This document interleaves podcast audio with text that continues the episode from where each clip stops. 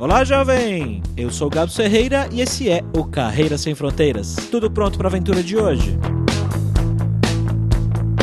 Vai conversar com uma moça que é aqui de São Paulo, estuda desenho industrial e depois da faculdade foi para Londres para estudar inglês. Lá ela teve dois empregos e foi lá que a faculdade dela fez sentido. Ela entendeu que ela queria trabalhar com moda. Quando ela voltou para São Paulo, ela já foi direto para esse mercado. Aí trabalhou em algumas empresas grandes aqui no grupo Pão de Açúcar, depois na Pernambucanas e ela percebeu que ela gostava de viajar e queria ir para fora um pouco. Começou a pensar em possibilidades. E a coleção que ela estava trabalhando trabalhando nessa época era de um fornecedor na China. E um dia, sabe o que ela fez? Na boa expressão paulistana, ela meteu o louco e mandou um e-mail para o fornecedor, falando: Olha, eu queria ir um dia conhecer as fábricas aí e tal. E aí, será que rola? Sabe o que aconteceu? Ela não conseguiu só uma visita, mas ela conseguiu um emprego. Hoje ela vive lá em Xangai e vai contar pra gente como é viver lá.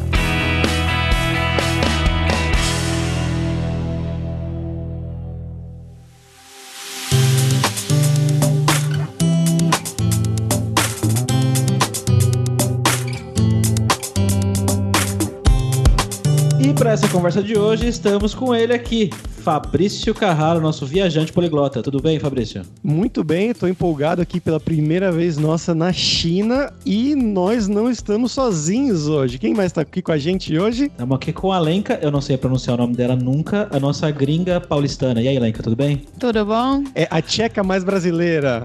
ah, essa aqui que era a própria introdução. Obrigada, Fabrício. e aí, Nasha, tudo bem? Tudo bem. Bom, galera, como sempre, só o nosso jabazinho inicial aqui, que o podcast Carreira Sem Fronteiras é oferecido pela Alura Língua, cursos online de idiomas, onde você pode estudar inglês e espanhol com métodos que eu, Fabrício Carraro, ajudei a desenvolver, que são os mesmos métodos que eu já usei para aprender idiomas como russo, polonês, alemão, italiano, francês e assim por diante. Então vai lá em aluralingua.com.br e comece a estudar com a gente hoje mesmo.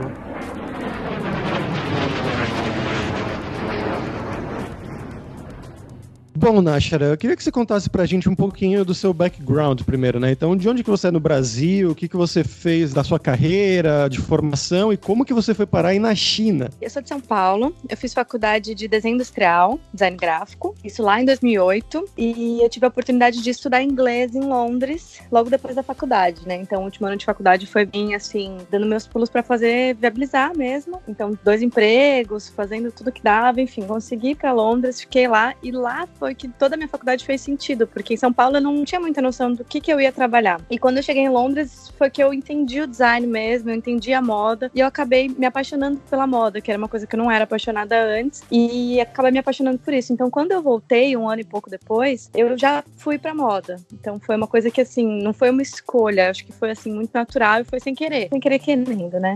e aí eu fui trabalhar no Grupo Pão de Açúcar, já com visual merchandising, desenvolvimento de produto. Eu fiquei lá por quatro quatro anos e passei por todas as categorias de desenvolvimento, né? Então fiz lingerie, bebê, feminino, masculino, cama, mesa e banho. Eu fiquei mais tempo com a mesa e banho, foi realmente o que eu mais gostei de fazer e fiquei, me dei melhor. De lá eu fui para um varejo mais especializado, foi a Pernambucanas. E aí, quando eu cheguei na Pernambucanas, que aí realmente eu, esse universo mais voltado para moda fez mais sentido. Eu tava na Pernambucanas já quase uns três anos, tinha acabado de comprar apartamento, tava começando a reformar, tava começando começando um namoro também, então eu tava sentindo assim, eu sempre tive vontade de ficar mais um tempo fora, porque essa temporada que eu passei em Londres realmente mudou muito minha cabeça, minha vida. E eu tinha uma vontade de passar um tempo ainda fora. E quando eu vi que tava tudo se encaminhando para virar uma vida mais séria, sabe, para uhum. pagar boleto e essas coisas assim, até então eu morava com a minha mãe. E aí eu comecei a pensar para onde eu podia ir, o que, que eu podia fazer, enfim, martelar um pouquinho. E na minha profissão, especialmente na categoria que eu cuidava, porque eu era estilista de decoração, boa parte da minha coleção era importada da China. E aí eu mandei um e-mail num dia desses, assim, de surto, de loucura, assim, 20 segundos de coragem, sabe? Uhum. Mandei um e-mail, eu disse que eu queria vir pra China, passar um tempinho aqui, mas eu dei a entender que era uma coisa meio férias, e queria conhecer as fábricas desse fornecedor. Era o nosso maior fornecedor na época, da Pernambucanas, e eu já tinha contato praticamente diário com eles, já conhecia pessoalmente, enfim. E mandei esse e-mail, e aí eles me responderam, assim, foi muito encaixadinho, porque eles já me disseram, ó, fica à vontade, o dia que você quiser vir, a casa tá aberta pra você. Inclusive, a gente tá procurando uma estilista aqui, você conhece alguém? Olha só.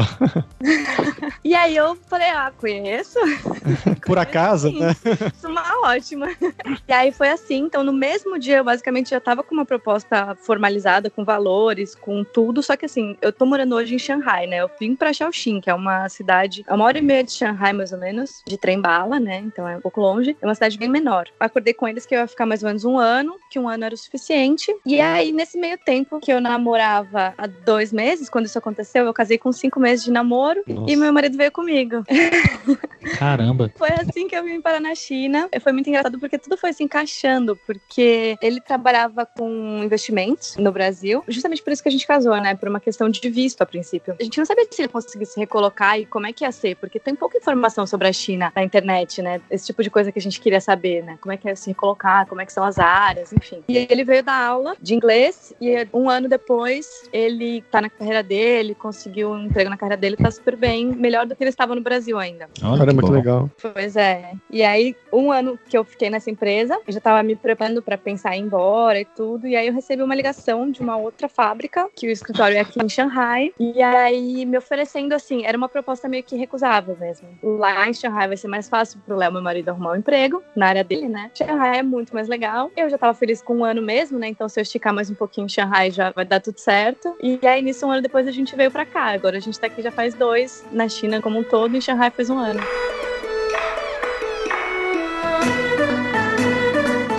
E como é que funciona isso, né? Para uma empresa chinesa te contratar no Brasil com visto? Como é que é essa burocracia? Eu vim já com casa, na primeira empresa, né, que eu- era uma cidade menor, eu tinha carro, eles pagavam até minha internet, assim, eu não pagava nada. Meu salário era basicamente só pra comida, assim. Então era muito lucrativo, a gente conseguiu guardar um dinheiro até. Aqui em Xerraia eu não tenho carro, porque aqui tem metrô e o transporte é muito mais fácil. Mas a questão do visto foi mais simples do que eu imaginava, na verdade. Mas muda todo ano, pelo que eu percebi. Eu já tive que fazer o processo de visto três vezes, né? Eu renovei agora pela terceira vez. E cada ano eles pedem um documento a mais. Mas basicamente os diplomas, tem que explicar tudo, um currículo, eles pedem um atestado de saúde, enfim. Mas é a empresa que tem que fazer tudo. E como foi no começo? Você falou chinês ou você trabalhou em inglês? Qual idioma você começou a trabalhar lá? Até hoje eu trabalho em inglês. Arranho um pouco no chinês, né? Eu faço chinês. Eu falo assim, se eu precisar ir numa loja, se eu precisar ir num restaurante, num hotel, num táxi, essas coisas eu consigo me comunicar bem. Mas pra trabalhar, só o básico mesmo. E aí eu faço tudo em inglês. Todo mundo no escritório fala inglês, mas eu sou a única estrangeira. Então eles Legal. meio que têm que se adaptar a falar inglês só nas reuniões, só com você? Ou eles, em geral, já falam inglês como cultura? Não, eles já falam porque essa empresa é uma empresa chinesa, só que a gente tem uma um em Nova York. Então os nossos vendedores, é indústria, né? Então os nossos vendedores ficam em Nova York. E a gente faz conference call duas, três vezes na semana com toda a equipe, para alinhar o que está acontecendo, o que, que a gente está fazendo de produto, o que, que a gente está recebendo de pedido, enfim. E é tudo em inglês. As meninas mesmo do escritório falam muito com os clientes, que é a maioria dos Estados Unidos, e com os vendedores também de lá. Entre elas, elas só falam em chinês, mas toda vez elas têm que falar em inglês com alguém de fora. Então já acostumou, assim, toda reunião é em inglês. E como foi o início aí pra arrumar casa, lugar pra morar, contrato de aluguel, esse tipo de coisa? Quando a gente chegou, viram tudo isso pra gente, né? Porque assim, você meio que volta a ser criança, porque você não consegue fazer absolutamente nada. Eu não sabia nem abastecer o carro, assim, porque é um mundo muito diferente. Mas agora, dessa última vez, eu mudei de casa faz pouco tempo. É tudo muito fácil, na verdade. Tem aplicativo pra tudo que você puder imaginar, e o aplicativo faz tudo sozinho. Os corretores falam inglês, então, assim, eles te levam, eles fazem tudo que você precisar, eles negociam pra você. É realmente, assim, o serviço na China é espetacular.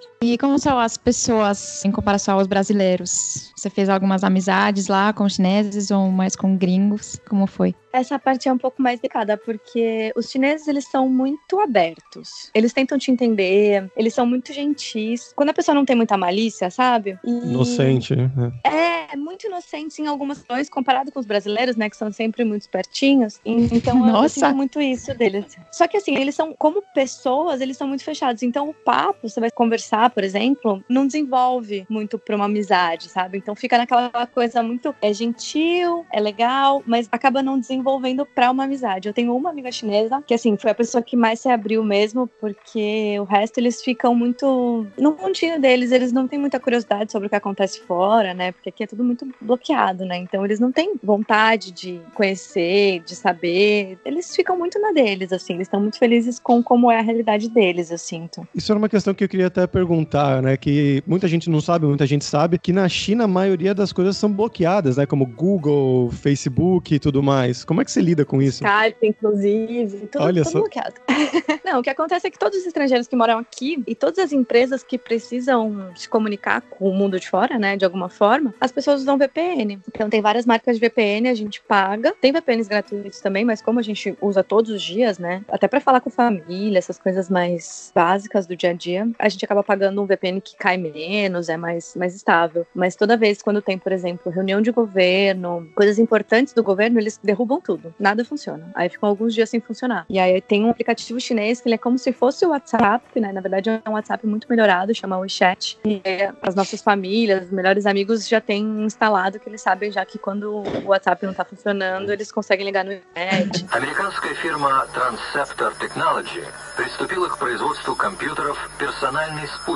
Vamos lá pro nosso momento viajante poliglota, então, com o Fabrício Carraro. E aí, Fabrício, o que, que você tem pra contar pra gente, de trazer pra gente legal sobre a China? Na verdade, eu fui uma vez pra China. Na verdade, eu fui pro Japão. E por acaso eu acabei na China no meu voo de volta, voltando pra Europa. Eu fui com a Air China e ele teve uma parada de 20 horas em Pequim, né? Beijing. Então deu pra sair do aeroporto e conhecer um pouco. Foi uma coisa interessante de ver a cidade, como é que funciona. Que você se sente numa cidade, sei lá, nos Estados Unidos, assim, no meio, com aqueles arranha-céus e tudo mais. E aí o meu hostel, eu lembro que era uma ruinha bem perto até desses arranha-céus. Você andava, acho que, não sei, uns 10 ou 15 minutos de lá. E era um chão de terra, assim. Então tinha uma diferença enorme, assim. Tanto do centro da cidade, É. caminhando 15 minutos, você chega numa rua de terra. No meio do nada, você, meu Deus, onde que eu tô? Ser roubado aqui, vou perder o rim. Mas, ao mesmo tempo, é uma coisa muito moderna. Você vai usar o metrô, era um metrô extremamente moderno, as coisas muito, muito lindas. A comida eu achei fantástica. Eu comi duas vezes, né? Nisso que eu comi, nisso que eu vi as coisas, eu achei maravilhoso. E de parte cultural eu não conheço muito, eu vou até pedir a ajuda da Nasha. Nisso que eu conheço só os clássicos, né? O Tigre e o Dragão, o Kung Fusão, essas coisas mais estereotipadas. Mas eu queria pedir a ajuda dela, né? O que, que é uma, sei lá, um filme famoso chinês ou música? O que, que você teria de dicas? Eles amam o Bruce Lee. Tem muita celebridade aqui que a gente não sabe muito quem é. Tem uma moça que ela chama Angela Baby. Eles são apaixonados por K-pop. Eles gostam muito do que é da Coreia, na verdade. Então a Coreia lança muita tendência aqui. Pra música, pra maquiagem, pra comida, pra tudo. Tá de moda lá a, a Hiyori, a cantora da Coreia, Hiyori. Sim, sim. Eles amam, amam. Não É sei do que vocês estão falando. No Netflix tem um seriado que chama Hiyori Bed and Breakfast. Ah. E aí é uma cantora muito famosa da Coreia. E ela com seu namorado, com seu marido, eles recebem pessoal na casa deles, né? Eles moram na Ilha Jeju, que é um lugar maravilhoso, lindo. E aí o pessoal viaja e, e fica lá, é, previamente escolhido, né? É tipo uma reality show de um casal famoso que montou um, um hostel na casa deles, que tem um monte de bichos. E é muito legal, recomendo fortemente. E falando ainda da China, eu gostaria de dar uma dica também. Tem um frontman da banda do Porto Rico, que chama Calle 13, e ele fez um documentário também. Ele, na verdade, fez o teste do DNA dele, né? Aí ele viu que a procedência dele meio que vai para 10 países diferentes espalhados no mundo. E um desses lugares foi a China, né? Então ele foi lá e cada lugar onde ele foi, ele gravou uma música com cantores ou com algumas orquestras sinfônicas de lá, daquele país. Então na China foi muito engraçado porque ele, ele gravou a música que chama Una Leyenda China. Depois a gente coloca lá na, na descrição do episódio. Ele combinando, né, com a Ópera Nacional de Pequim, como que eles vão gravar, né, como que vai ser. E eles não se entendiam muito bem, mas nasceu uma música linda, com um vídeo bonito também, feito numa floresta. Então ele foi fazendo essas músicas e uma delas foi na China. Náchara, e a questão da, da comida aí? Porque quando a gente fala de China, clichêzão que a gente tem de comida aqui no Brasil, que é yakisoba, rolinho primavera, ou se não, aquelas coisas extremas que a gente vê no Globo Repórter, que é comer grilo, comer rato, sei lá, cachorro, né? Como é que é a comida de verdade do dia a dia aí? É tudo isso aí junto. Não, assim, eles dizem que tem sete tipos de comida na China, né? Que são de províncias diferentes. Aí tem a província, por exemplo, de Sichuan, que é uma província que eles comem tudo muito apimentado. Tem uma pimenta que é uma bolinha verdinha, muito forte, que adormece a língua. Então é uma característica desse tipo de culinária. Tem uma culinária que já é mais pro norte, que é um pouco árabe, meio chinês, meio árabe, que é uma delícia. Também já é um outro tipo. A comida de Cantão, que é de Guangzhou, né? Lá de baixo, já perto de Hong Kong, que é o que eles falam que assim, os cantoneses comem de tudo. Tudo mesmo. Então eles comem qualquer coisa. Eu já tive a oportunidade de conversar com uma menina e tudo que eu perguntava ela já tinha comido. Então assim, eu perguntei: morcego, já, cobra, já, rato, já, cachorro, já, gato, já. Eu, eu não perguntei gente, mas assim, eu tenho a impressão de ter perguntado.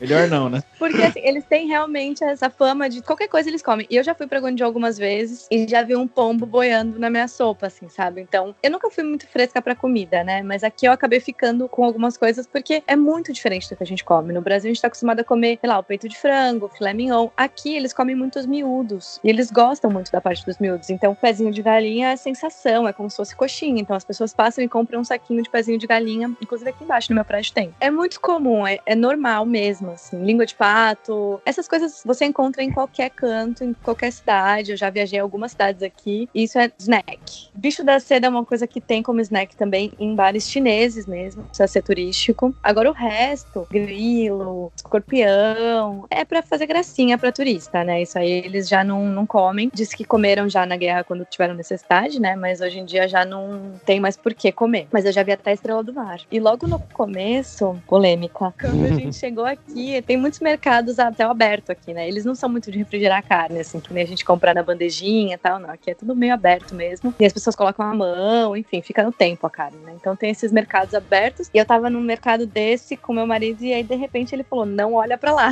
E não olha pra lá pra mim é a mesma coisa do que olha pra lá. Então eu olhei e aí a gente viu, e tinha realmente tinha cachorro. Nossa. Mas era como se fosse um açougue, né? Então, assim, aí já, a gente já ficou um pouco em choque, assim, e... mas de fato existe. O que eu já escutei é que comer cachorro não é uma coisa que se come por vontade. Ah, tô com vontade de comer carne de cachorro hoje. Diz que não é assim. O que eu ouvi é que, assim, é uma coisa um pouco medicinal, sabe? Carne de cachorro diz que afina o sangue. Então, quando você tem alguma questão que você precisa afinar o sangue, especialmente pessoas mais idosas, aí você acaba comendo e tal, mas diz que não é bom pra criança, porque escorre sangue do nariz. Enfim, eu não sei se isso é verdade. Mas duas pessoas já me falaram, então talvez seja. Agora a pergunta que não quer calar: você provou a carne de cachorro? Não, não provei, não provei. Eu já não como muita carne, né? Eu comia pouco no Brasil. Cheguei aqui, assim, eu já reduzi bastante mais. Porque realmente, se você olha a carne como ela é exposta aqui, por exemplo, vai um mercado grande como o Carrefour. Tem um Carrefour aqui do lado de casa. E quando você vai na parte de peixes, tem alguns peixes que ficam ali mortos no gelo, mas a maioria deles você pesca e você leva eles vivos pra casa. E enguia, e tartaruga, e rã, e tudo isso você pega vivo e põe no seu saquinho e leva embora pra casa. Eu não teria coragem de matar, então assim, eu não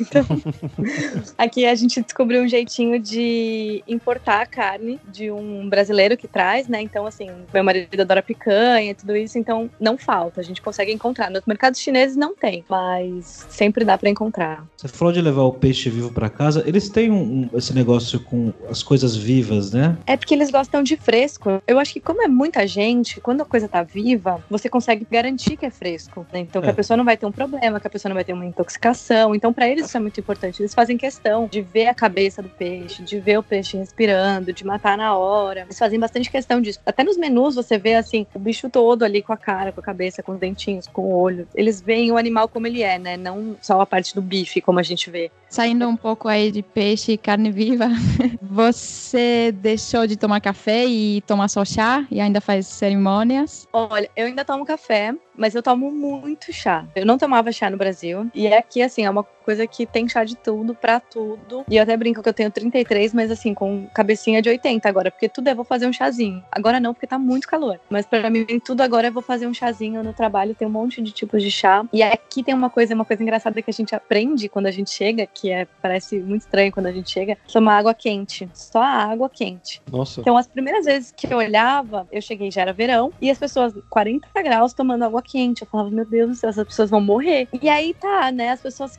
continuavam tomando. No inverno, eu comecei a me adaptar, porque, de fato, é gostosinho, aquece, né? Porque o inverno aqui é muito frio. E aí, esse verão, eu já me peguei tomando água quente, porque é uma coisa que é costume. Quando você percebe, acaba ficando gostoso. E agora eu acho que eu vou levar isso pra vida mesmo. De todo mundo que eu conheço que mora aqui, que é estrangeiro, pegou essa história da água quente e toma, normalmente.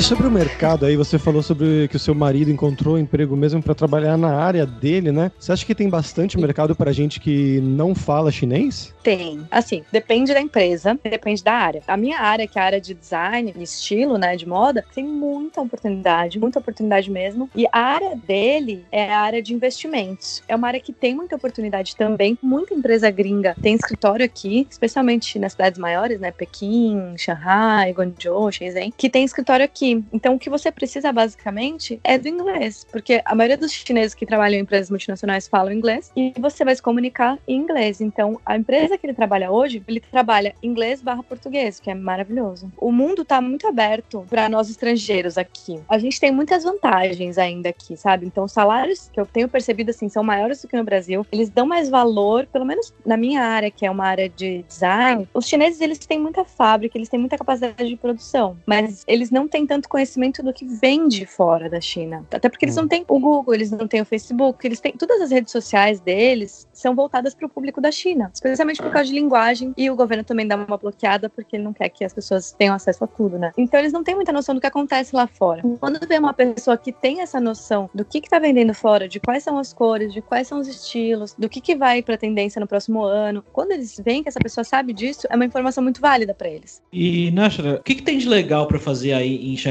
no tempo livre? O que, que você e seu marido costumam fazer quando vocês querem sair para se divertir? Ah, Shanghai é sensacional nesse ponto. Tem muita coisa. É uma cidade muito legal, assim. É bem maior que São Paulo, tem 25 milhões de pessoas aqui, 26. Nossa. É bem grande. Então tem tudo. Tem muito restaurante, tem restaurante de todos os tipos. A gente encontra comida brasileira, a gente encontra todos os tipos de culinária. Tem muita exposição. Sempre tem coisa. Eles estão sempre fazendo alguma coisa. Festival de música, tem show, a gente já foi em UFC. Tem bastante coisa. Não é uma cidade barata, é uma cidade cara. Os salários acabam sendo proporcionais, mas não é uma cidade muito barata no geral. Mas vale a pena, tem muita coisa legal pra fazer.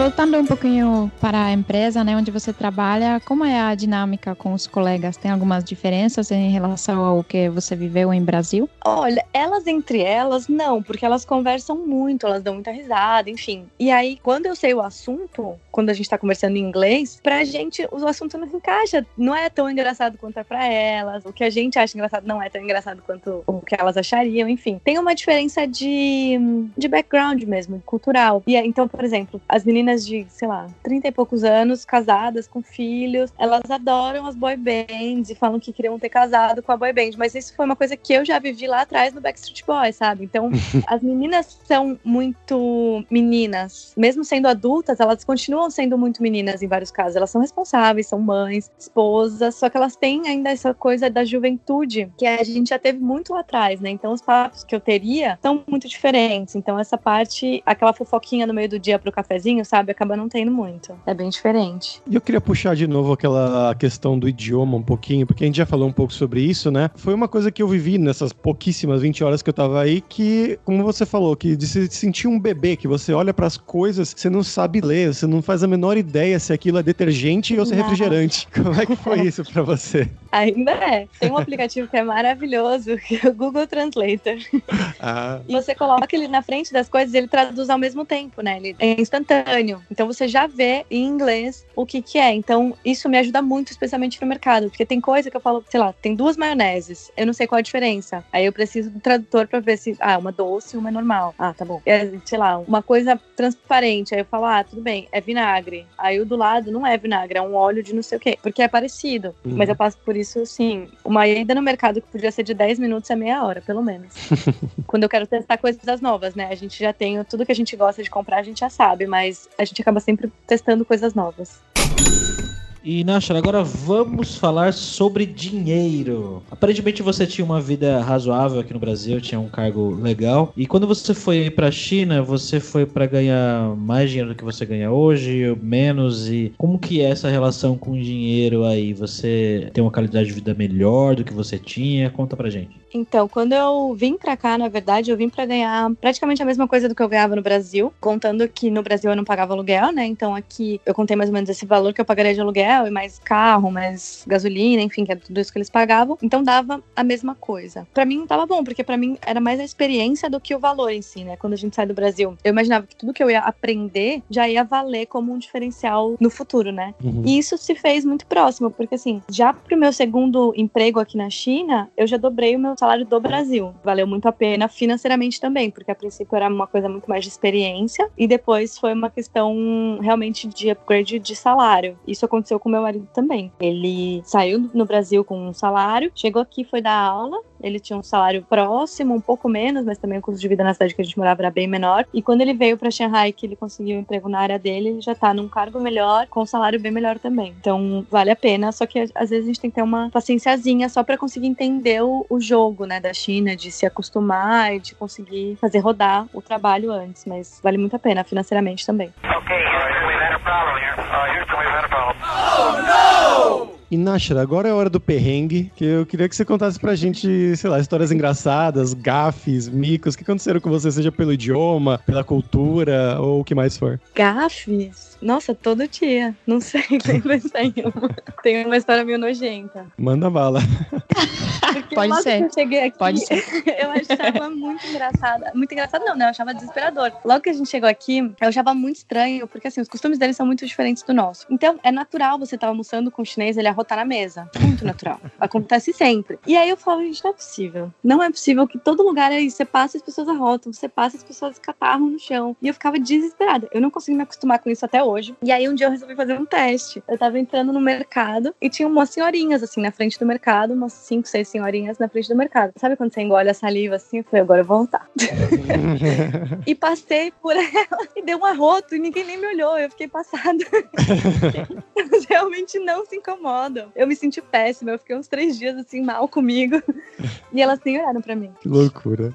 Não, muito. E assim, na cidade que a gente morava também, Shaoxing, não tem tanto estrangeiro. Então era muito comum as pessoas passarem pela rua encostando na gente, pedindo pra tirar foto, colocando o nenê no nosso colo pra tirar foto. Isso era muito comum na academia, os pais empurrando a criancinha, vai falar com os gringos, aí vem a criancinha assim, março, Merry Christmas, você fala, ah, obrigada.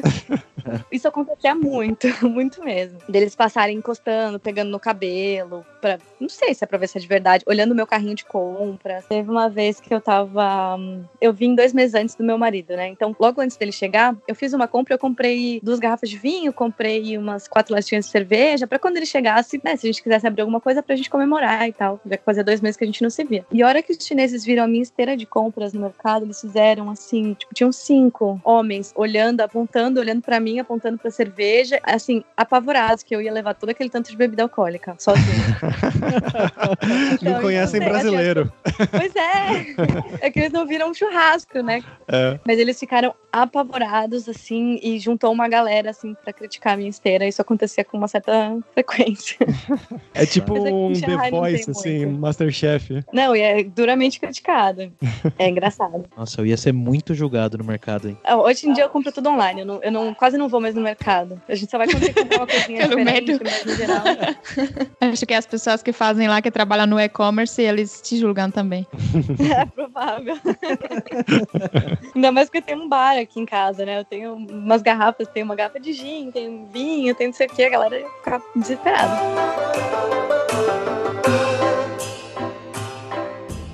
Bom, Nashara, obrigado aí por contar um pouquinho sobre a sua vida aí em Xangai, muito bacana. Muito obrigada eu. Você quer divulgar alguma rede social, algo assim? Gente, arroba Nájara, clica aqui, não mentira.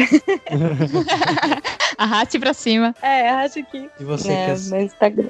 no supermercado e comer carnes exóticas? É, exatamente. E ver vários stories, porque eu posto um monte de coisa. Fica à vontade.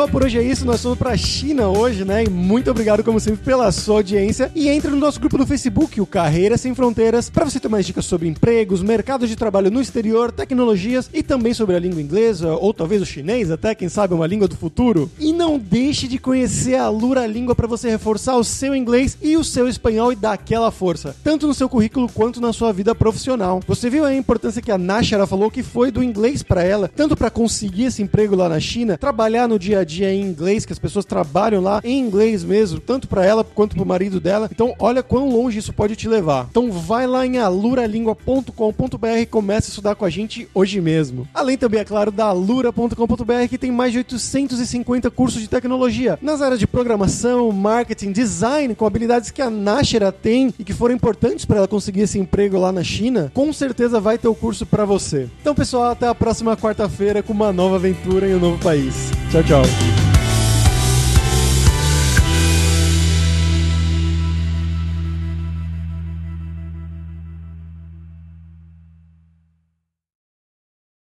Este podcast foi editado por Radiofobia, podcast e multimídia.